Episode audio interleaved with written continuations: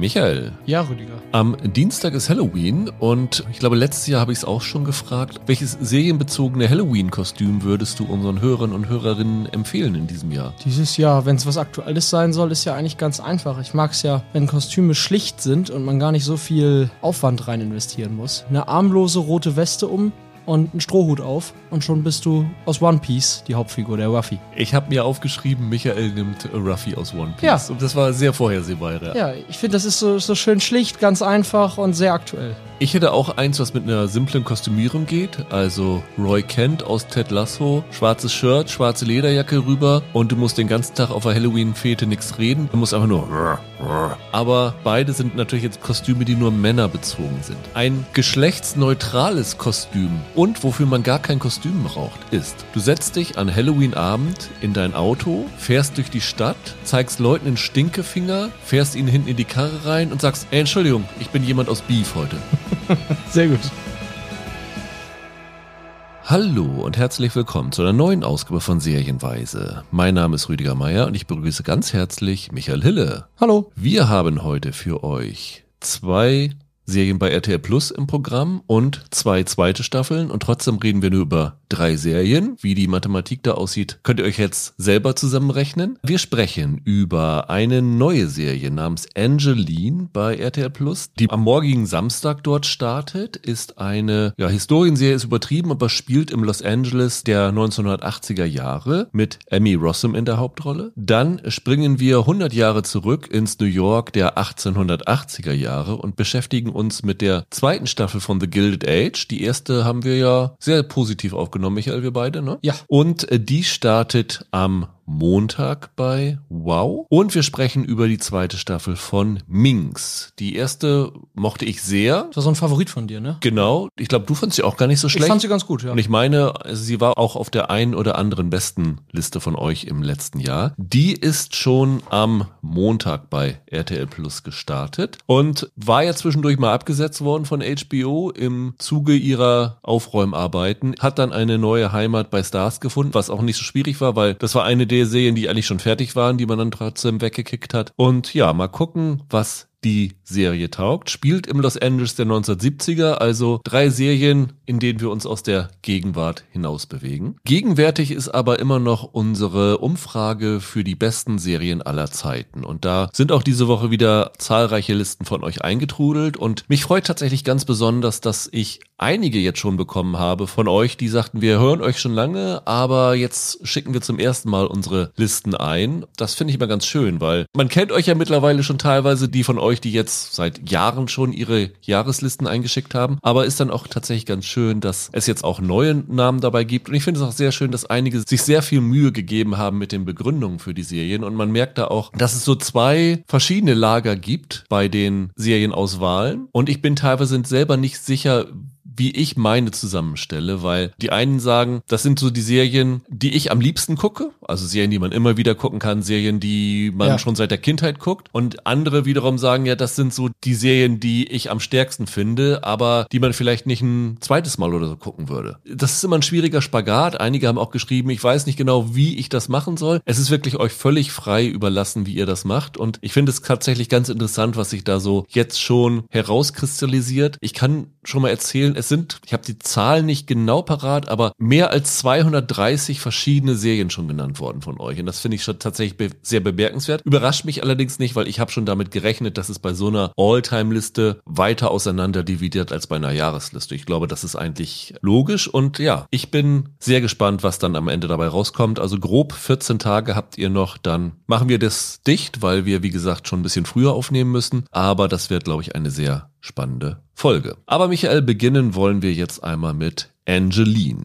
Wie gesagt, startet am morgigen Samstag bei RTL Plus ist tatsächlich auch nur eine abgeschlossene Miniserie mit gerade mal fünf Folgen, die auch nicht so überlang sind, so 40 Minuten grob, würde ich sagen. Ja. In den USA ist es bei Peacock gelaufen und jetzt hat es hier bei RTL Plus die Heimat gefunden. Ich weiß nicht, wie viel hast du geschaut, Michael? Wir hatten dieses Mal ein bisschen Zeitproblem, deswegen haben wir nicht alles geschaut. Ich habe zwei Folgen geschafft. Äh, ich habe drei geguckt. Du hast drei geguckt sogar, okay. Und es ist eine Serie, ich habe schon gesagt, mit Emmy Rossum in der Hauptrolle und Emmy Rossum ist dort auch als Produzentin involviert und war auch so die treibende Kraft hinter dieser Serie, weil es geht da um eine Frau, die mir jetzt nichts sagte. Ich glaube, das ist eher so ein amerikanisches Phänomen. Angeline heißt sie, deren wahre Identität, glaube ich, erst 2016, 2017 gelüftet worden ist, was auch hier in der Serie eine Rolle spielt. Die 1982, 1981, die Serie sagt gleich in der ersten Szene, ist nicht ganz genau bekannt, wann es war, auf einmal in Los Angeles auf ja großen Billboards aufpoppte, wo man nur ihr Antlitz gesehen hat und den Namen Angeline. Und sie ist so ein platinblondes Busenwunder gewesen, muss man so sagen. Und ja. keiner wusste, was das genau soll und das war tatsächlich von ihr ein sehr kalkulierter Schachzug, um berühmt zu werden. Und ein Journalist vom Hollywood Reporter hat versucht herauszufinden, was hinter der steckt und wir bekommen jetzt hier eine Geschichte auf zwei Zeitebenen erzählt. Oder eigentlich sind es sogar drei Zeitebenen, muss man sagen. Also 1980, wenn diese Billboards auftauchen, ja. die 2000 16er Geschichte, wenn dieser wenn rauskommt, wer sie war. Genau, wenn dieser Hollywood Reporter ein Interview mit ihr bekommt und ihre Identität lüftet und dazwischen springen wir aber noch immer vor 1980 zurück. Also wir sehen auch die Anfänge von der Angeline, also gleich in der ersten Folge sehen wir, wie sie Teil einer ja, Rockband in den 70er Jahren ist. Und ich habe eben schon gesagt, Amy Rossum ist da die Triebfeder dahinter gewesen und es liegt daran, dass sie in Los Angeles aufgewachsen ist und als sie, ich glaube so 12, 13 Jahre alt war, war, hat sie diese Billboards da auch gesehen und fand irgendwie diese selbstbewusste Art, mit der sich die Angeline präsentiert, einfach sehr inspirierend, weil sie sich wie so ein typischer Teenager überhaupt nicht wohl in ihrem Körper gefühlt hat und sie hat ja dieses Bild von dieser Frau gesehen, die sich offensichtlich sehr wohl in ihrem Körper fühlt und wollte dann tatsächlich auch schon als Kind rausfinden, was dahinter steckt. Und das hat sie jetzt ja mit dieser Serie umgesetzt. Äh, ein anderer Produzent ist Selm Esmail, kennt man ja aus Mr. von Mr. Robot und so. Exakt. Homecoming im realen Leben der Ehemann von Emmy Rossum und äh, die beiden haben das dann halt angestoßen. Die Grundlage für die Geschichte sind tatsächlich die Artikel von diesem echten Hollywood Reporter Journalisten. Gary Baum heißt der, der hier äh, einen anderen Namen hat. Also hier äh, heißt der Jeff Glazer, wird gespielt von Alex Karpowski und das ist tatsächlich so ein Ding, was sich hier durch diese Geschichte durchzieht. Also Angeline, der Name der Hauptfigur, ist beibehalten worden, aber alle anderen Figuren aus ihrem Umfeld wurden umbenannt. Also das basiert alles auf echten Personen, die hier aber andere Namen haben. Und die Frage ist erstmal, wenn man jetzt noch gar nichts darüber weiß, und ich gehe mal stark davon aus, dass Angeline kein Mensch hier in Deutschland kennt. Vielleicht zur Einordnung, wie muss man diese Serie beschreiben? Gibt es irgendwas, womit du die vielleicht vergleichen würdest? Vergleichen ist schwierig. Ich habe einen Vergleich zur Hauptdarstellerin in dieser Rolle. Mich hat das nämlich stark an die Darstellung von Pamela Anderson erinnert in Pam und Tommy, ne? In Pam und genau. Tommy. Ich ja. finde, da hatte es manchmal was von. Womit kann man die Serie ansonsten vergleichen? Das ist tatsächlich eine gute Frage. Vielleicht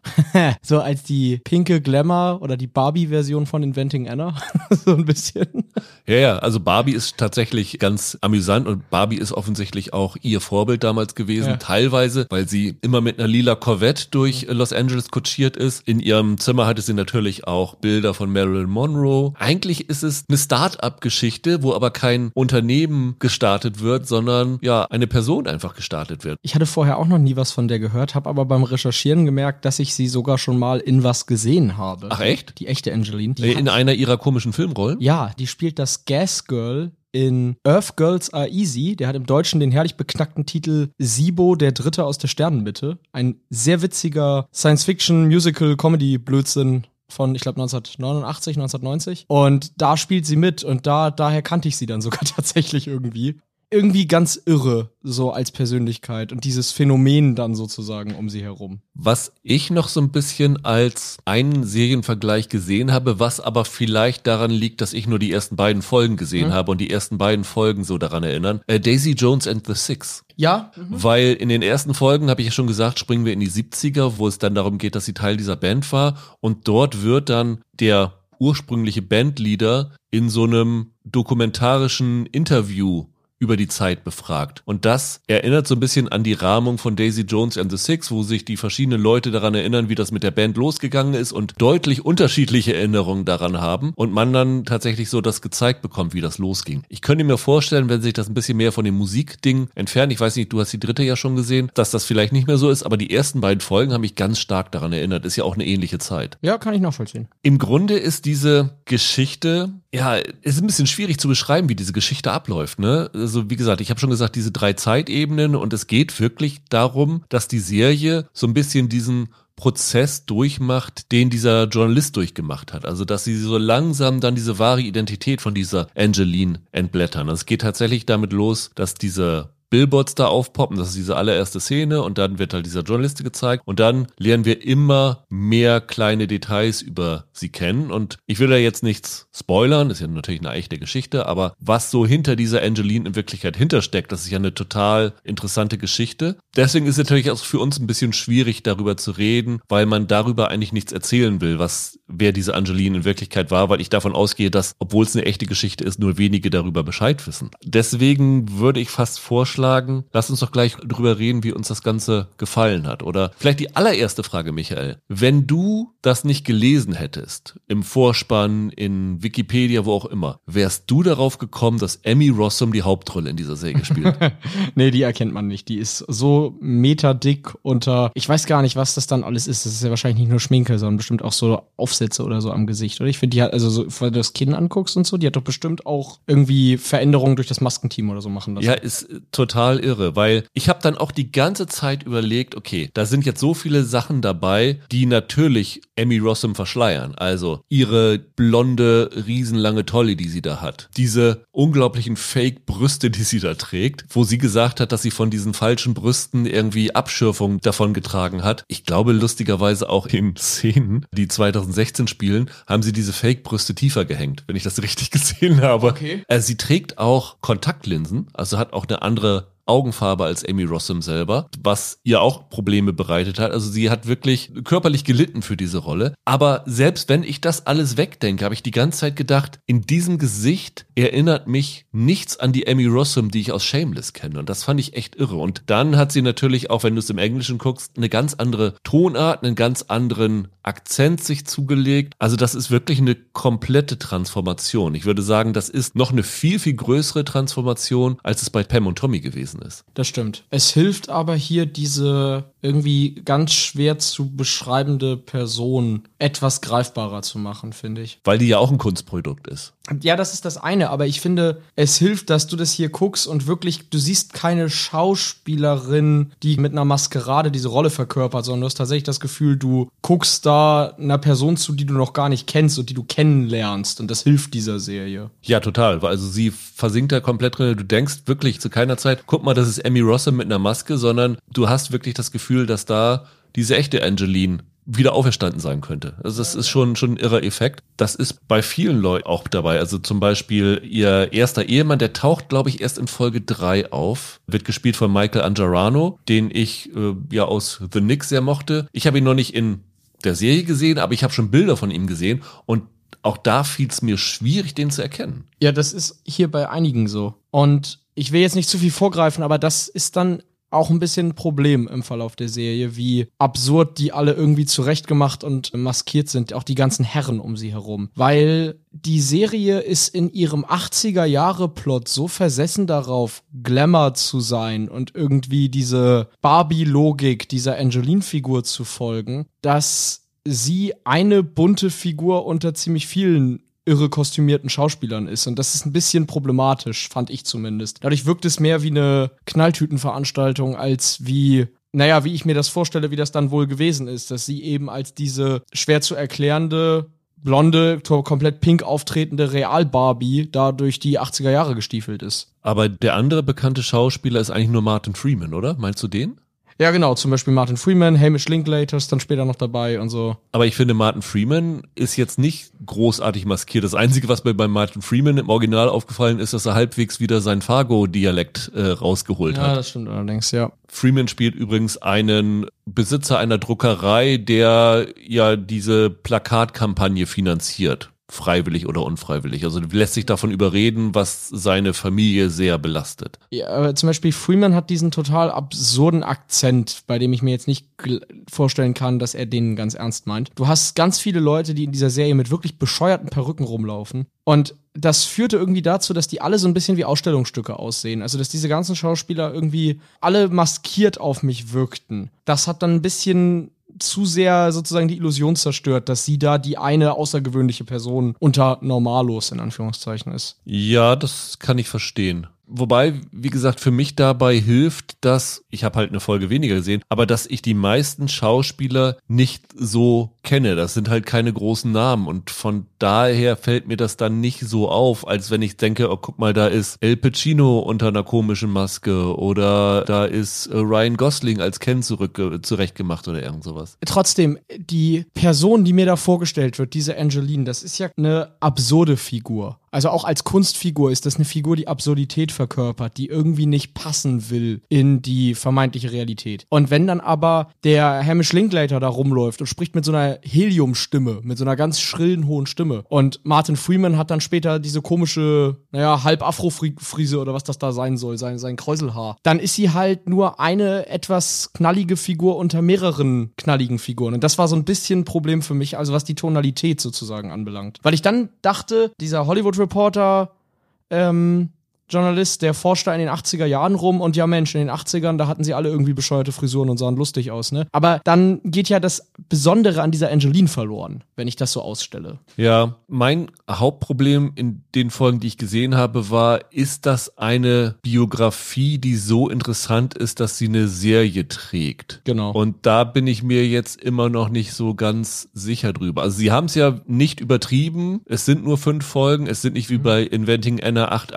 Oder was es war. Also sie haben sich noch ein bisschen zurückgehalten. Es gehört natürlich zum Prinzip. Und deswegen ist es vielleicht auch ein Fehler, hier nur zwei Folgen gesehen zu haben, dass diese Figur am Anfang überhaupt nicht greifbar ist, weil das soll ja auch so sein, weil die für diesen Journalisten am Anfang auch noch nicht greifbar ist. Aber ich habe dann bei den ersten Folgen gedacht, ja, das ist schon irgendwie ganz lustig, diese Geschichte. Hat ja so ein bisschen was von einer Hochstapler-Geschichte, weil so wie bei Inventing Anna, wenn du es eben schon angesprochen hast, ist es ja auch so, dass sie Menschen in ihrem Umfeld manipuliert und dazu bringt, ihr Geld zu geben oder andere Leistungen zu geben, ohne dass sie dafür eine Gegenleistung bekommen. Hier muss man allerdings sagen, sie spielt ihnen auch keine falschen Dinge vor. Sie präsentiert sich, wie sie ist und gibt auch, glaube ich, von Anfang an offen zu, dass es nur darum geht, dass sie berühmt werden will. Aber trotzdem ist sie ja so eine leicht manipulative Figur und man weiß halt nicht, was da in Wirklichkeit hintersteckt. Das ist okay, aber trotzdem habe ich mich dann gefragt, wäre das nicht vielleicht so ein klassischer Hochstaplerstoff, wie man ihn früher gemacht hat, Catch Me If You Can oder irgend sowas, in 120 Minuten erzählt? Ja, es hätte sicherlich auch auch als Film gelangt. Die Frage für mich hier war, was habt ihr denn über die Tatsache, dass es diese Frau gab, hinaus zu erzählen? Also man könnte da ja zum Beispiel versuchen, so eine Parallele zu schalten zu die Angeline ist sozusagen das Vorbild für das, was wir heute in der Influencer-Kultur haben, weißt du? Und jetzt auch gerade vor Hinblick dieses Barbie-Films hätte ich mir da auch vorstellen können, dass da ein bisschen was rumkommt, aber sie erforschen diese Figur ja nicht tiefergehend. Sie sagen es aber tatsächlich mal. Irgendwann lassen sie sie sagen, dass sie erste Influencerin ist. Sie sagt, glaube ich, heute zählen nur die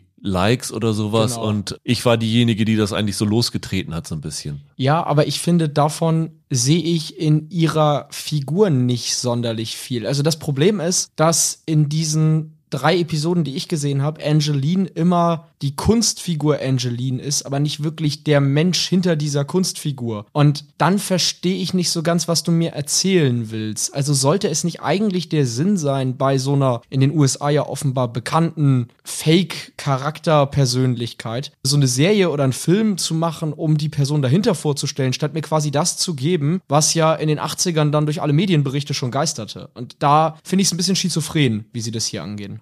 Ich könnte mir vorstellen, dass das tatsächlich dann so in den letzten ja. ein, zwei Folgen kommt, wenn der Journalist dann dahinter kommt. Die Frage ist nur, ob das vom Ansatz her so für eine Serie richtig ist, das so darzustellen oder ob man nicht vielleicht, lass es eine vierte Zeitebene oder so einbauen hätte können, wie es darum geht, wie sie dahin gekommen ist. Ja, genau. In Catch Me If You Can erfährst du ja auch nicht erst ganz am Ende, warum der Typ so ein Hochstapler ist, sondern du genau, da von Anfang an durch Siehst du Christopher Walken schon am Anfang, richtig. Ja, genau. Genau, das hätte man hier natürlich natürlich auch machen können. Es wäre vielleicht gar nicht so schlecht gewesen, weil wenn du schon drei Zeitebenen hast, kommt es auf eine vierte auch nicht drauf an, wenn dann diese Figur greifbarer wird. Natürlich setzen sie auf diesen Effekt, dass das halt spät rausgekommen ist, aber die Serie weicht in so vielen Punkten von der Realität ab, dass das jetzt auch nicht schlimm gewesen wäre, wenn sie es anders erzählt. Denn ich glaube, das wäre am Anfang tatsächlich befriedigender gewesen, gerade für Menschen und für Regionen, die mit dieser Angeline überhaupt nichts anzufangen wissen. Und das ist dann natürlich ein Problem. Wenn das beispielsweise hier Pamela Anderson wäre und du kennst Pamela Anderson, dann wäre diese Erzählweise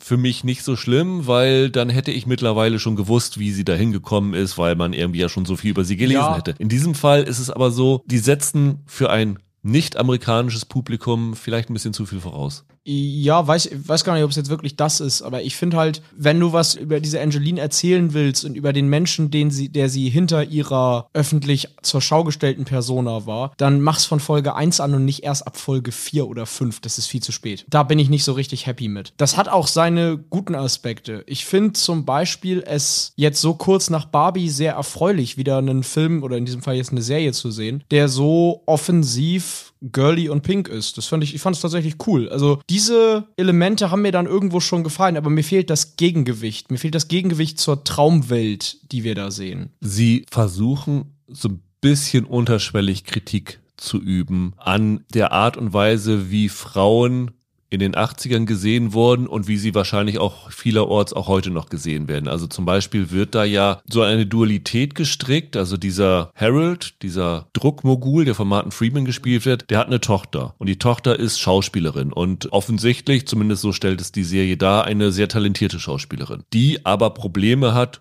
Rollen zu bekommen. Und gleichzeitig kommt dann halt diese Angeline da an, die überhaupt keine Qualifikationen hat und äh, bekommt dann die Hauptrolle in irgendeinem Film und einen eigenen Trailer und sowas alles und die laufen sich dann halt über den Weg und das wird halt sozusagen ja auch dann so ein bisschen kritisch hinterfragt, dass es da wirklich nur darum geht, ob äh, jemand sich so irgendwie möglichst sexy Ja. inszenieren kann, um ein Star zu werden. Und ich glaube, das sind so Sachen, die die Serie mit sagen möchte, aber sie dann auch nicht so richtig konsequent verfolgt. Ehrlich gesagt ist mir das gar nicht so stark aufgefallen, dass das eine Intention dahinter war. Glaube ich allerdings schon. Aber weiß nicht, ob das jetzt die, die richtige Figur ist, um das auszusagen. Weil am Ende ist die ja, würde ich jetzt mal vermuten, nicht deshalb jetzt so ein Riesenphänomen dann in den 80ern da vielleicht gewesen in, in, auf diesen Billboards oder so, weil sie jetzt so aussah, wie sie aussah oder so, sondern halt vor allem, weil die so aus dem Nichts kam. Also als Erscheinung sozusagen. Ich glaube, da ging es ja jetzt nicht nur per se um ihr barbiehaftes Aussehen. Das trägt halt zum Mysterium bei. Das erhöht das Geheimnis um sie. Man könnte fast sagen, sie ist in den 80ern das erste Phänomen, das vir viral gegangen ist. Ja, genau. Weil sie so ein Mysterium um sich aufgebaut hat. Wer ist diese Frau, die da oben ist? Und sich das dann so irgendwie weiter verteilt hat. Und auch wie bei diesen ganzen anderen Hochstapler-Geschichten dann einfach, weil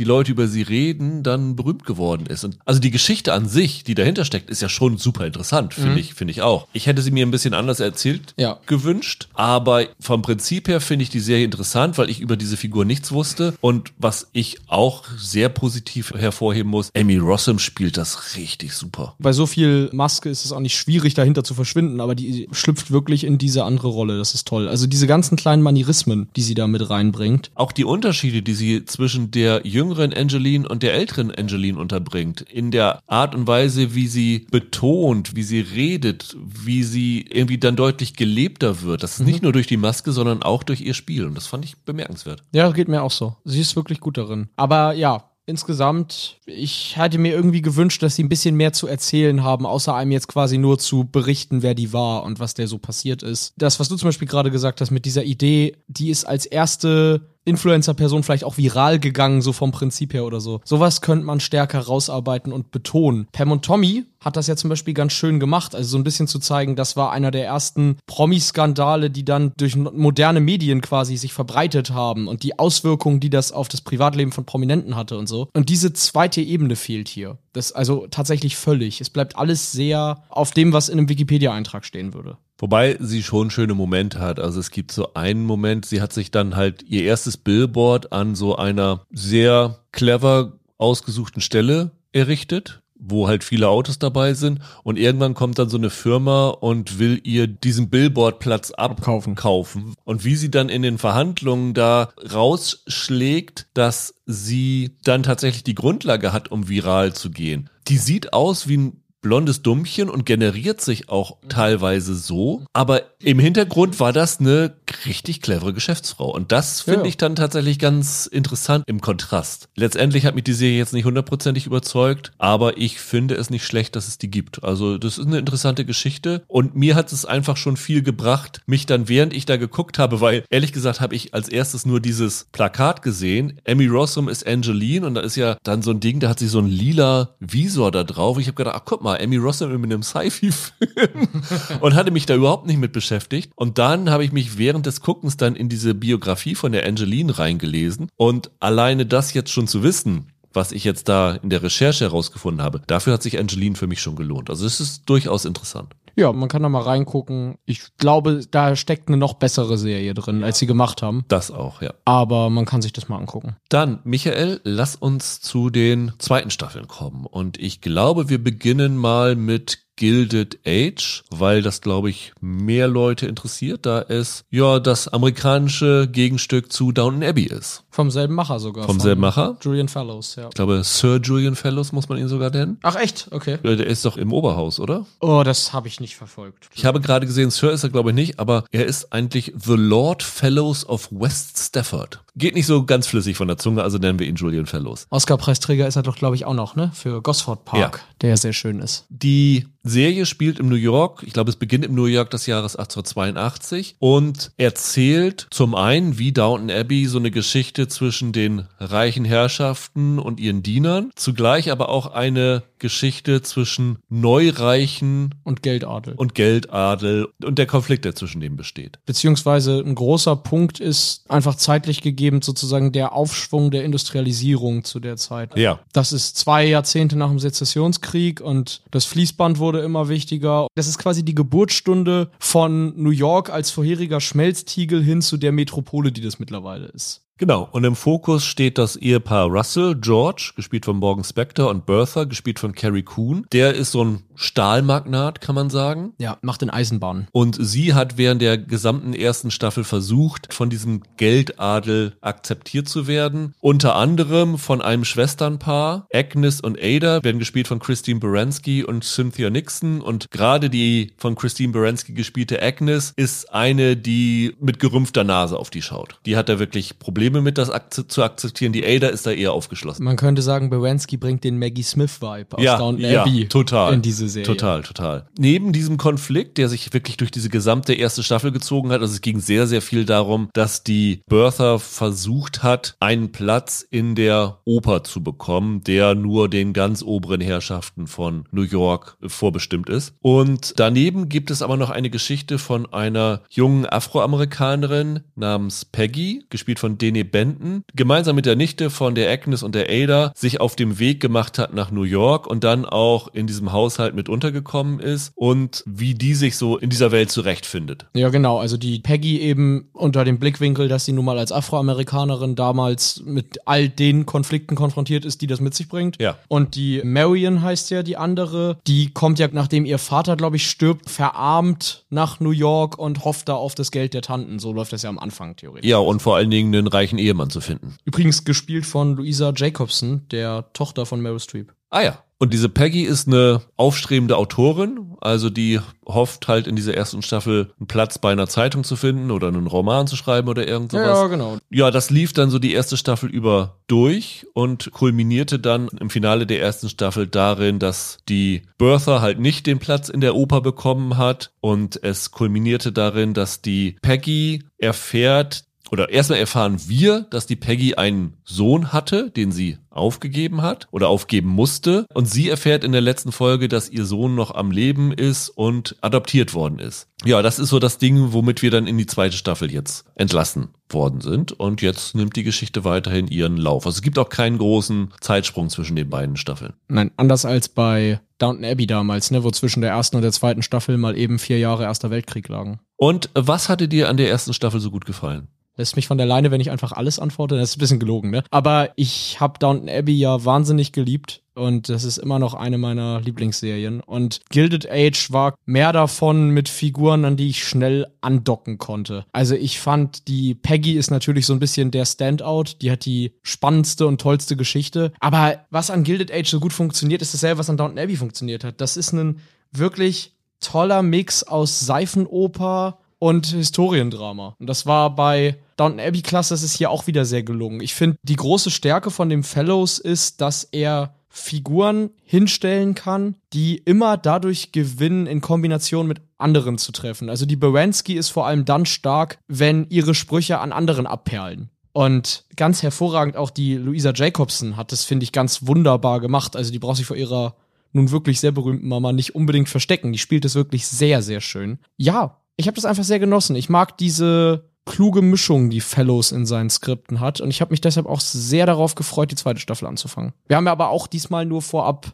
zwei Folgen auch nur gesehen. Also Ja, ist noch nicht alles, Genau. noch nicht alles für uns da gewesen. Die zweite Staffel hat auch eine Folge weniger, also es sind nur acht Folgen. Ja. Ich finde vom ersten Gefühl her, dass es einen großen Unterschied zwischen den beiden Staffeln gibt. Und vielleicht täusche ich mich da auch, aber ich hatte so ein bisschen das Gefühl, als ob er hier in der zweiten Staffel sich wieder mehr auf das Personal konzentriert als in der ersten Staffel. Das war, glaube ich, was, was wir damals im Podcast auch gesagt haben, dass es sehr konzentriert war auf die Geldadel versus Neureiche Komponente. Bei Downton Abbey wurden ja immer zwei Geschichten parallel erzählt, sozusagen unter den Bediensteten und unter den Adligen und dass das in Gilded Age etwas mehr in eine Richtung balanciert war und ich finde auch jetzt erobert sich der andere Teil der Serie ein bisschen mehr Screentime. Das habe ich auch so wahrgenommen. Weil von dem, was wir gesehen haben, scheint in dieser Staffel der Mr. Watson, der Butler der Russells, sich mehr in den Vordergrund zu drängen. Er wird gespielt von Michael Cerveris, den man ja aus Mindhunter kennt, ne? Ja, Weil irgendwo kam mir das Gesicht hervor. Jetzt fällt es mir ein. In Mindhunter war er dabei. Und der bekommt jetzt tatsächlich eine ganz interessante Origin-Geschichte, nenne nenn ich es jetzt mal. Also wir erfahren in dieser zweiten Staffel was über seine Herkunft und seine Familie und wie er in diesen Butler-Job gekommen ist, was ich wirklich super interessant fand. Also da war ich sehr überrascht von, in welche Richtung das Ganze geht. Ich finde, bei der ersten Staffel wurde das ja noch in Teilen kritisiert, dass diese Sachen noch fehlten, also dass die Kritik am Exzess der Reichen gefehlt hat. Das holt Fellows jetzt so ein bisschen nach, aber er hat ja in der ersten Staffel schon meistens durch die Peggy-Figur zum Beispiel so die Risse im Marmor gezeigt und die bröck, da bröckelt's jetzt immer mehr. Und nach zwei Episoden habe ich das Gefühl, dadurch nimmt auch der Drama-Aspekt der Serie etwas zu. Also die ist immer noch sehr witzig und vor allem sehr schön anzugucken. Ich glaube, wir haben damals auch schon gesagt, also so verschwenderisch tolle Sets, die irgendwie so richtig Glamour ausstrahlen, sieht man ja wirklich nicht oft und die sind hier auch da. Aber du bekommst ein bisschen mehr die unschöne Seite dieser Welt zu sehen und das hat mir das hat mir auch sehr sehr gut gefallen. Fellows hat auch, was so dann den Cast angeht, der ja schon vorher nicht gerade klein gewesen ist, Nein. noch einmal aufgestockt in dieser Staffel. Zwei Namen sind mir vor allen Dingen jetzt aufgefallen, die dazugekommen sind. Der bekannteste ist Robert Sean Leonard. Ältere kennen ihn noch aus Club der Toten Dichter, jüngere aus Dr. House. Ja. Den Kumpel von House hat er da gespielt. Wilson. Der spielt jetzt hier einen Priester, der sich mit der Ada anfreundet. Ja, großartig. Ja, ich finde, die hatten sehr schöne Sze- Szenen zusammen. Finde ich auch wunderbar. Und dann kommt noch Laura Benanti dazu. Die spielt so eine, ja, verwitwete Frau, die mit einem Verwandten der Tanten anbandelt, worüber die natürlich auch relativ unglücklich sind, weil sie deutlich älter ist als der junge Mann. Also das sind so die beiden großen Namen, die mir jetzt aufgefallen sind in den ersten zwei Folgen. Und ich fand, denen hatten sie auch gute Rollen gegeben. Aber ich muss trotzdem sagen, ich habe so ein bisschen die Sorge, dass es vielleicht irgendwann zu viele Figuren für diese Serie werden und man die nicht alle richtig so bedienen kann. Ja, wobei er ja bei Downton Abbey auch von vornherein wirklich ein großes Ensemble hatte, mit dem er da rumjongliert hat. Ich glaube, was da in Staffel 2 und 3 teilweise alles an Figuren rumlief, da ist Gilded Age noch gar nicht dabei an, bei dieser Vielzahl. Und außerdem, das ist eine Serie von Julian Fellows. Da gibt's schon noch Möglichkeiten für den ein oder anderen sehr überraschenden Unfall, der dann zwei, drei Leute tödlich aus dieser Serie schreibt. Also bei Fellows ist alles möglich. Aber bisher finde ich sehr vielversprechend, wie das Ganze angefangen hat und wie er quasi, wie gesagt, dramatisch mehr zuspitzt sozusagen. Also bisher bin ich sehr happy mit den ersten beiden Folgen, die ich mir angucken konnte. Ich bin ein bisschen zwiegespalten, muss ich sagen. Ich habe hier zwischendurch das Gefühl gehabt, dass sie mir zu seifig geworden ist. Wo ich immer total dabei bin, ist, wenn sie dieses, was ich zumindest seit zurück in die Vergangenheit als Kiss with History kenne, Also wenn echte Persönlichkeiten auftreten, also zum Beispiel ist da Oscar Wilde dabei, ja. als sehr junger Mann, der sein, glaube ich, zum ersten Mal sein Theaterstück da aufführt und damals ja wirklich von der Presse gnadenlos verrissen worden ist für dieses Theaterstück. Den sehen wir da. Es geht sehr, sehr viel darum in dieser zweiten Staffel, zumindest am Anfang, dass nachdem die Bertha Russell ja von der Estor abgelehnt worden ist, in diese Oper zu kommen, jetzt ihre Konkurrenzoper startet. Und das ist ja wirklich die reale Geburtsstunde, ich glaube 1883, dieser Metropolitan Oper in New York gewesen. Die ist ja aus diesem Grund entstanden worden, weil die Neureichen keinen Platz in der alteingesessenen Oper gehabt haben und dann wirklich eine Oper gegründet haben mit den größten Stars, die sie auftreiben konnten und diese alte Oper so in Schatten gestellt haben, dass die, glaube ich, nach drei Jahren dann ja. eingegangen ist. Sowas finde ich total spannend und total, total faszinierend. Und da bin ich immer total mit dabei. Ich fand auch die Geschichte mit dem Butler ganz vielversprechend, aber aber so zwischendurch habe ich mir gedacht, oh, da verläuft sie sich irgendwie in Aspekte, die mich jetzt nicht so richtig interessieren. Aber du sagst es jetzt so negativ. Also ich weiß, dass man seifig für gewöhnlich so gebraucht, aber ist Fellows nicht gerade richtig gut darin,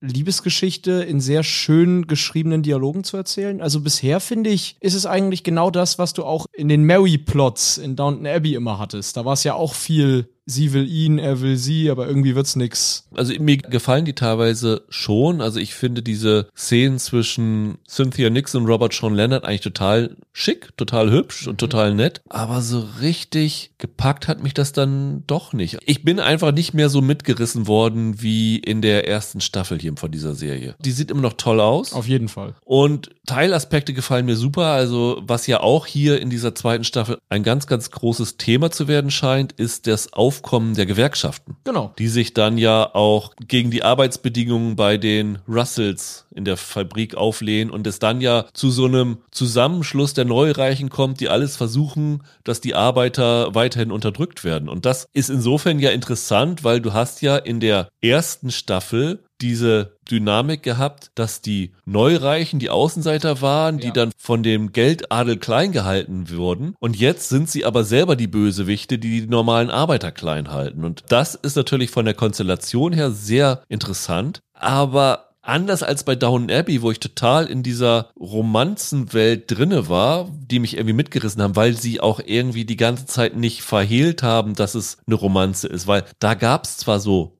historische Aspekte. Der Weltkrieg ist da reingekommen, wo sie dann Downton Abbey da zu einer äh, zu einem Krankenlager gemacht haben und sowas alles. Aber ich hatte da weniger das Gefühl, dass es eine Geschichtsserie ist, als es hier bei The Gilded Age ist. Und wenn sie mir das hier so ein bisschen anbieten, dass es eine Geschichtsserie sein könnte, dann möchte ich auch eine Geschichtsserie haben und bin in diesem Fall dann eher von den Romanzen genervt. Klingt nach einem Du-Problem. Also, kann, kann ich irgendwo schon nachvollziehen, aber mir hat bei Downton Abbey genau diese Balance daraus gefallen, dass du beides sozusagen parallel bekommen hast und da spielten dann ja in den späteren Staffeln historische Events ja auch immer stärker rein. Also von Anfang an, die Serie begann ja mit dem mit dem Untergang der Titanic, wenn ich mich richtig erinnere. Also bislang finde ich das hier auch sehr, sehr schön gelöst. Ich bin mir auch noch nicht ganz sicher, wie sich die Staffel insgesamt entwickeln wird. Also wo sich einige Figuren so hinentwickeln und ob wir da vielleicht doch noch einen Zeitsprung irgendwie bekommen oder dann zumindest im Bezug auf eine dritte Staffel dann vielleicht irgendwann nochmal ein Zeitsprung kommt. Bisher muss ich sagen, ich mag diesen Stil, ich mag die Figuren. Ich finde, gut, Baranski ist vielleicht jetzt nicht ganz die neue Maggie Smith, aber ihre schnippischen Kommentare sind absolut herrlich. Die neuen Charaktere gefallen mir. Ich bin richtig glücklich damit. Ich freue mich richtig, das weiterzugucken. Ich glaube, der Hauptunterschied zu Downton Abbey ist, Downton Abbey war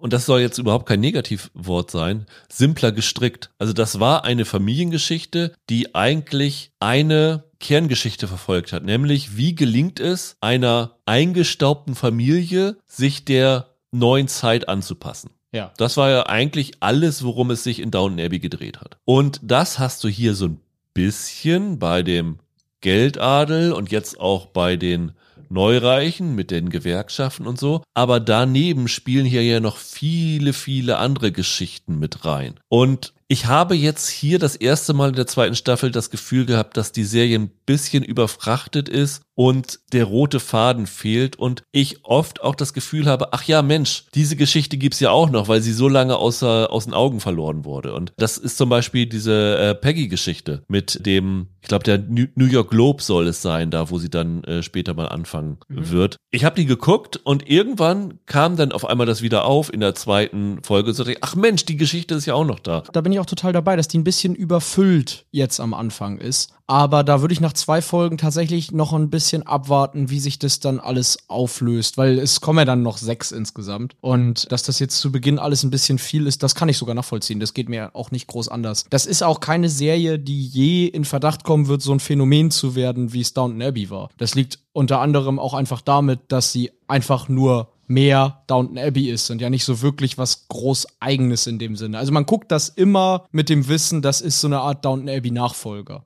Zum einen das, zum anderen ist es natürlich auch, wann ist Downton Abbey gestartet? 2010. 2010. Da war ja Streaming so ja, gerade in den Anfängen, ja, also da gab es noch so dieses Kaminfeuergefühl bei Downton klar. Abbey, ne? Und das hast du natürlich jetzt hier nicht. Das läuft bei HBO in den USA, das läuft hier bei Wow, es erreicht einfach nicht die große Masse mehr und deswegen ist es natürlich schon, äh, kann es einfach nicht diesen Effekt erreichen wie Downton Abbey. Und es gibt hier immer noch schöne Sachen. Also, wir haben schon gesagt, die Ausstattung ist bombig. Alles, was Carrie Coon tragen darf, ist fantastisch. Also, ich glaube, das äh, Kostümdesign ist von einer Kasia Valika Mayman unfassbar. Also, Carrie Coon kann man eigentlich nur beneiden, was für schöne Outfits die teilweise da hingestellt bekommt. Ja, und auch die, die Kulissen sind natürlich ja. wahnsinnig gut. Da haben sie natürlich jetzt den Vorteil, dass sie noch die Kulissen stehen hatten von der letzten Staffel und äh, jetzt nicht mehr so viel investieren mussten, aber das sieht einfach gut aus, diese Straße, die sie da gebaut haben. Ich glaube, sie haben das irgendwo nördlich von New York gebaut, ne? Ist das richtig? Ja. Ich meine. Und das hat schon einen hohen Schauwert. Ich muss immer noch sagen, ich bin so ein bisschen gespalten auch über den Vorspann, weil die ersten Motive von dem Vorspann, die finde ich so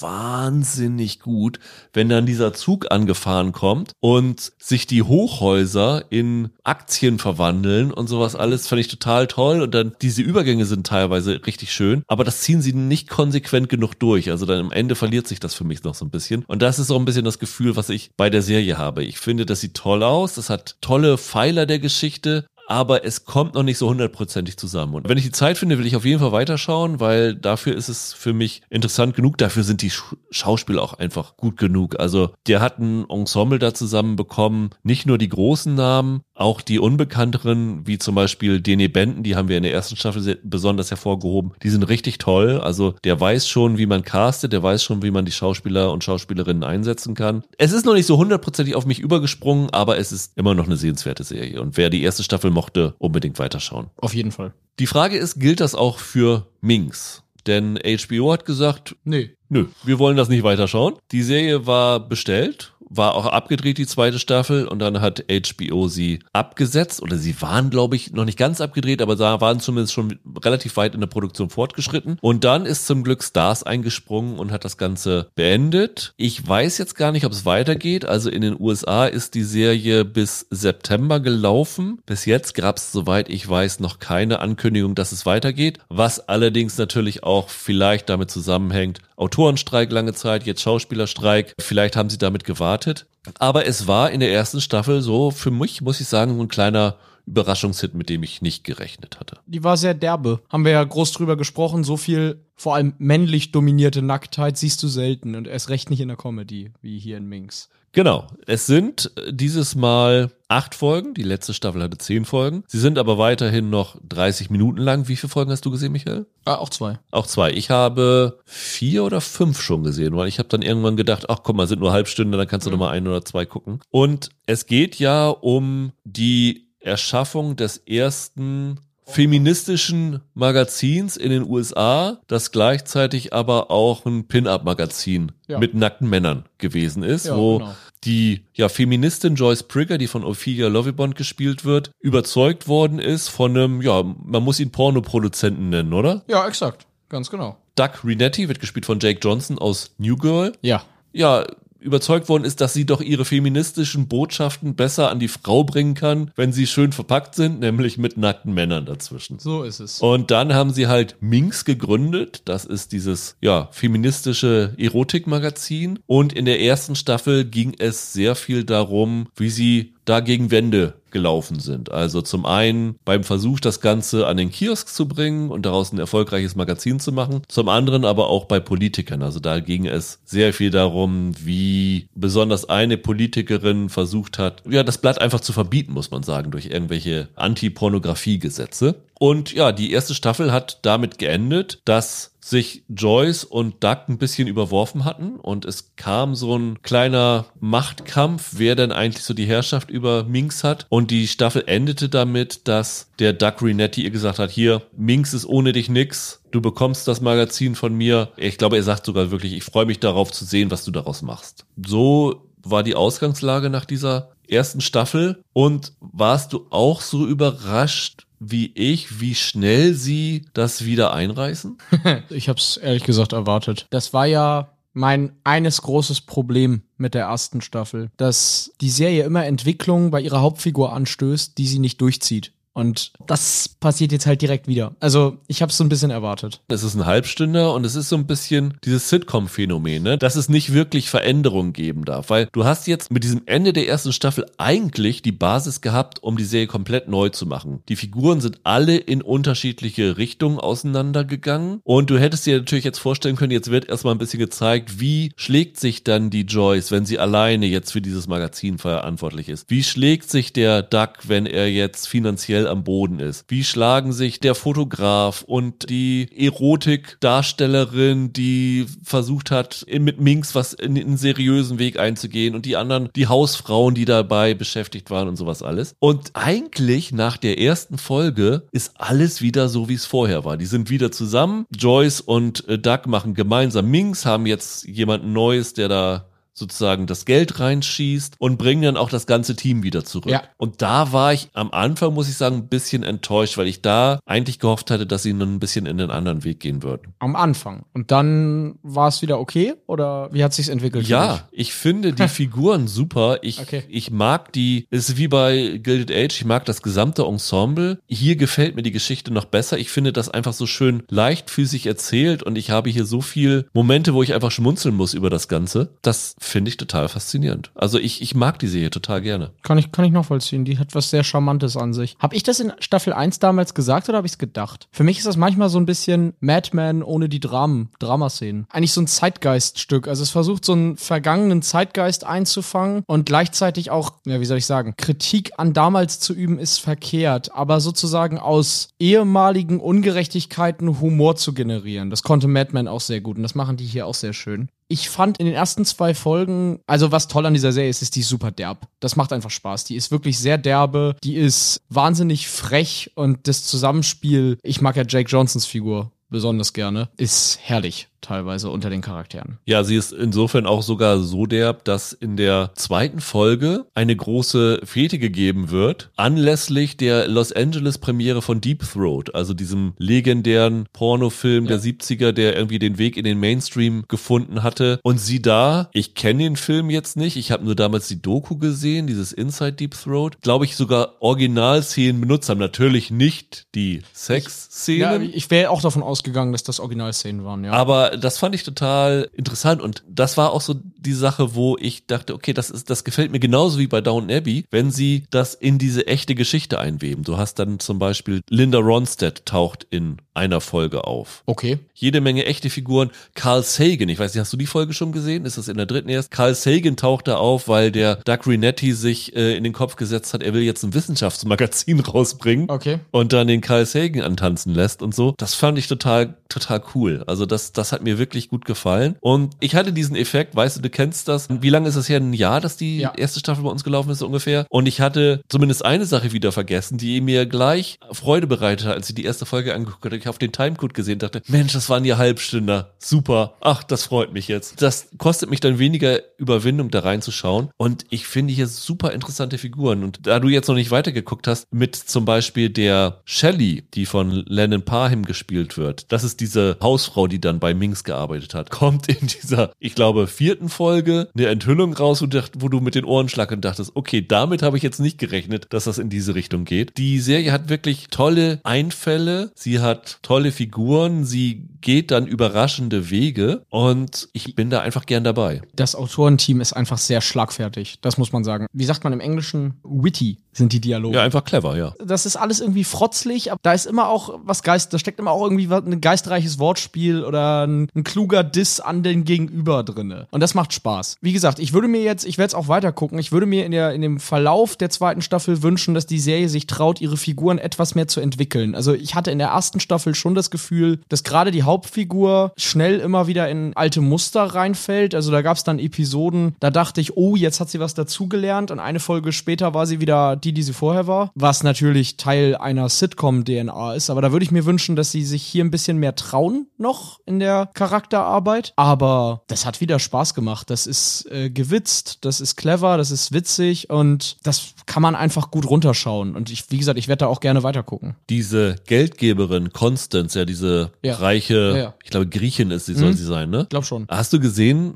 wer sie spielt? Nein. Das ist Elizabeth Perkins, äh, die äh, von den Flintstones. Ah, ja. Die man auch mittlerweile nicht mehr äh, so unbedingt wiedererkannt hätte. Fand ich auch eine sehr, sehr schöne Rolle. Du hast schon vorhin gesagt, Jake Johnson ist natürlich eine, eine Wucht. Der spielt das irgendwie so leichtfüßig runter. Johnson ist super. Das ist wie eine zweite Haut für den. Also ich finde, der geht in dieser Rolle noch mehr auf als in seiner New Girl Rolle, wo man ihn ja jetzt nun, wie viele Staffeln waren es? Sieben gesehen hat. Der geht total in dieser Rolle auf. Also der ist klasse. Ophelia Lovibon finde ich auch super. Ich mag einfach auch so diese, diese ganzen Nebendarsteller. Oscar Montoya spielt halt diesen schwulen Fotografen Richie, der dabei ist. Jessica Lowe spielt diese Bambi, das ist dieses Erotikmodel, die, die nennt sich dann irgendwie CFO, Ja. Chief Fun Officer, nicht Chief Financial Officer, will aber auch so ein bisschen das Business von der Pike auf hier lernen. Das ist eigentlich ganz interessant. Ja, es gibt in Folge 4 eine ganz schöne Szene, die erinnert so ein bisschen an Angeline, weil da kommt nämlich auch ein Journalist hier vom Rolling Stone in die Firma und versucht ein Porträt über die Joyce zu schreiben. Der Journalist wird übrigens gespielt von dem bärtigen kleinen Nerd aus Chuck Ah, okay. fand ich eine sehr schöne Rolle, die auch tatsächlich so einen Moment auslöst, wo es wirklich so eine Veränderung für die Joyce-Figur gibt, was du ja vorher angemerkt hattest, dass es da eigentlich nicht so eine Weiterentwicklung gibt. Und ich meine, das stößt so eine Entwicklung an, dass sie ja ein bisschen aus ihrer bisherigen Komfortzone rauskommt. Ja, das wäre wichtig. Das wäre wirklich wichtig für die Serie. Also ich finde, die ist nicht perfekt. Wie gesagt, fand Nein. ich bei der ersten Staffel auch schon. Da sind auch jetzt gleich in der zweiten Folge, da sind wieder so ein, zwei Karlauer drin, wo ich dachte, uhuhu, nicht jeder Satz in der Comedy-Serie muss auf einen Witz hinauslaufen. Wenn ihr keinen habt, dann lasst die Leute einfach normal reden. Aber das ist insgesamt eine sehr kreative Comedy-Serie, die von HBO wirklich absolut beschissen behandelt wurde. Oder HBO Max war es, ja. Und die vollkommen zu Recht jetzt noch gerettet wurde. Und in Deutschland ja auch, ich glaube, da, war das hier nicht in Deutschland auch so, dass der Start von der ersten Staffel damals so ein bisschen daneben ging, dass die erst irgendwie nur zwei Wochen im O-Ton verfügbar war und dann kam irgendwie die deutsche Synchro nachgeschustert noch? Ja, ich glaube, das war so, ja. Da gab es Probleme, meine ich ja. Ich meine, ich erinnere mich, dass wir im Podcast dann noch drüber geredet haben und eine Woche später gesagt haben, wundert euch nicht, wir haben keinen Quatsch erzählt, äh, das jetzt spontan anders irgendwie veröffentlicht worden. Das ist wirklich schade, die verdient ein größeres Publikum, als sie hat. Und ich finde, sie verdient auch weiterhin äh, mehr Staffeln, weil Ja, bitte. Ich weiß nicht, wie teuer die ist, weil das muss man sagen, die sieht auch hochwertig Ja. ausgestattet aus. Also sie haben, glaube ich, da nicht Kulissen bauen müssen. Ich meine, sie haben so in Häusern gedreht, die noch aus der Zeit stammen, aber die Kostüme, die sie da bringen, sind schon ziemlich klasse. Für eine Comedy wird die ungewöhnlich Ja. viel Geld kosten. Wahrscheinlich auch einiges Geld, die, äh, die ganzen Prothesen, die da getragen werden. Ja, aber ich bin jetzt nach zwei Folgen echt guter Dinge. Du sagst ja auch, Folge 3 und 4 sind auch sehr gut und Ja. 18 insgesamt? 18 insgesamt. Ja, also so nach der Trennung von HBO Max hat die jetzt vielleicht noch mal ein kleines Glow-Up. Das wäre ja wirklich schön. Also ich äh, freue mich drauf. Ja, der Vorteil ist, dass Stars ja nicht mehr so viele Serien hat und vielleicht dann das sich auch ein bisschen auf die Fahne schreibt, weil die hatte ja gute Kritiken. Ich meine sogar, sie wäre für ein, zwei Preise nominiert gewesen. Also das ist ja was, womit auch äh, Stars ganz gut wuchern kann. Also würde mich tatsächlich sehr freuen. Und wer es noch gar nicht gesehen hat und vielleicht irgendwo mal ein RTL-Probe-Abo abstauben kann, lohnt sich auf jeden Fall mal reinzuschauen. Allerdings seid darauf vorbereitet, dass hier sehr, sehr, sehr, sehr sehr, sehr, sehr, sehr viele nackte Männer zu sehen von, sind von vorne. Das ist aber ja auch nur gerecht, wenn man guckt, was sonst so in der Seelandschaft los ist. Ausgleichende Gerechtigkeit, ja. ich das, war ganz überrascht, dass in der ersten oder zweiten Folge eine Frau auch ganz prominent nackt von vorne zu sehen ist. Aber das wurde von den Männern mehr als ausgeglichen. Also das ist das Anti-Game of Thrones, was das angeht. Ja, also an diese eine Szene aus Staffel 1, wo sie ein Casting. Casting für untenrum machen, äh, das kann man kaum noch toppen. Also Das war auch irre. eine der lustigsten Ja. Szenen des letzten Ja, Jahres, das muss man war sagen. Ja. Also was das angeht, sowas hatte es in den ersten vier Folgen noch nicht gegeben. Ja. Aber das kannst du ja auch nicht normal Nein, aber das Also- macht, macht die Serie mit, finde ich, mit sehr viel Charme wieder wett. Und das sind alles Figuren mit Ecken und Kanten. Also das hat auch wenig sonst mit Sitcom außer der Länge zu tun. Das ist schon Ja. eine klassische, ein Wort, das ich hasse, was man so ein Dramedy nennt. Die Geschichte ist eigentlich ein Drama, die aber leicht und leichtfüßig und unterhaltsam aufgearbeitet worden ist. Und ja, äh, für mich weiterhin ein Tipp. Und diejenigen von euch, die sie auf der letzten Jahresliste hatten, dürften von der zweiten Staffel nicht enttäuscht werden. Also das ist ein großer Spaß. Absolut. Dann, Michael, sind wir schon durch für heute. Eher eine kurze Folge, obwohl wir drei Serien hatten. Weil es herrschte ja relativ traute Einigkeit. Ausnahmsweise mal bei uns. Genau, und bei zweiten Staffel muss man ja nicht so viel erklären über die Geschichte, nur nochmal kurz zusammenfassen. In der nächsten Woche haben wir auf dem Zettel eine Serie bei Netflix, Alles Licht, das wir nicht sehen, eine Bestseller. Adaption und wir sprechen über Lawman Bess Reeves, die nächste Taylor Sheridan Serie, wobei Sheridan da tatsächlich nur als Produzent fungiert hat und dieses Mal nicht alle Drehbücher geschrieben hat. Das Stimmt, der hatte irgendwie zwei Wochen Urlaub im Jahr, ne? Ja. Das hatte ich gelesen. Ja, Genau. Ja. Und wir sprechen wahrscheinlich noch über eine Wow-Serie namens Unwanted, Ja, auf wo jeden es Fall. darum geht, dass ein Kreuzfahrtschiff ein Flüchtlingsboot aufnimmt und was dann dort passiert. Bis dahin, habt ein schönes Wochenende, bleibt gesund, macht's gut, ciao, ciao. Macht's gut, ciao.